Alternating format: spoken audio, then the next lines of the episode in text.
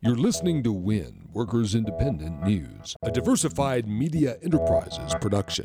I'm Doug Cunningham. 33 new labor law violation charges were filed this week against CKE, Andy Puzder's fast food chain.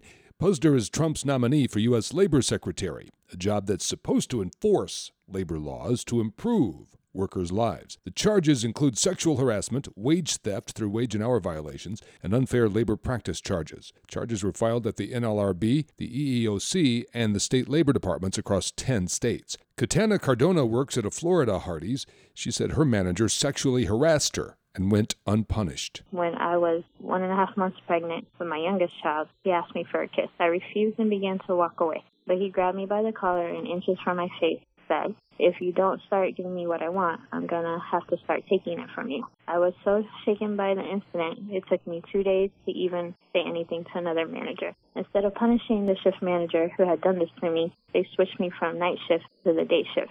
Torrance Chambers is a Hardee's worker and Fight for 15 supporter in Alabama. And the pastor spent $10,000 of his own money fighting against minimum wage increase. He's sending a signal to everyone in this fast food empire that it's okay to pay hard-working people like me as well as possible. I'm here today because the American people needs to know what kind of company Andy Puzder is running and how he treats the people who make his millions. Ivan Nava works at a Los Angeles Carl's Jr. Profit always seems to come before our safety and our rights.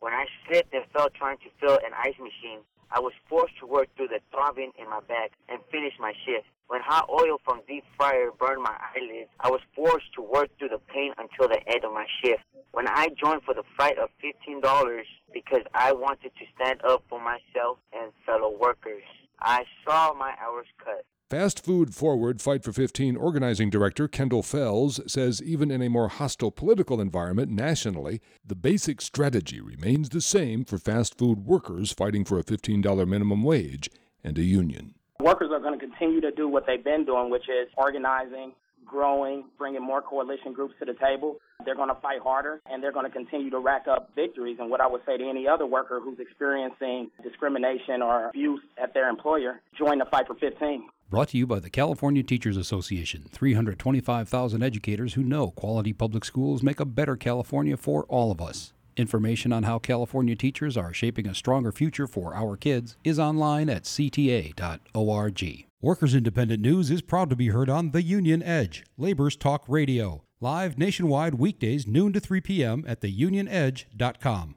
You've been listening to Win Workers Independent News. For more information, visit laborradio.org.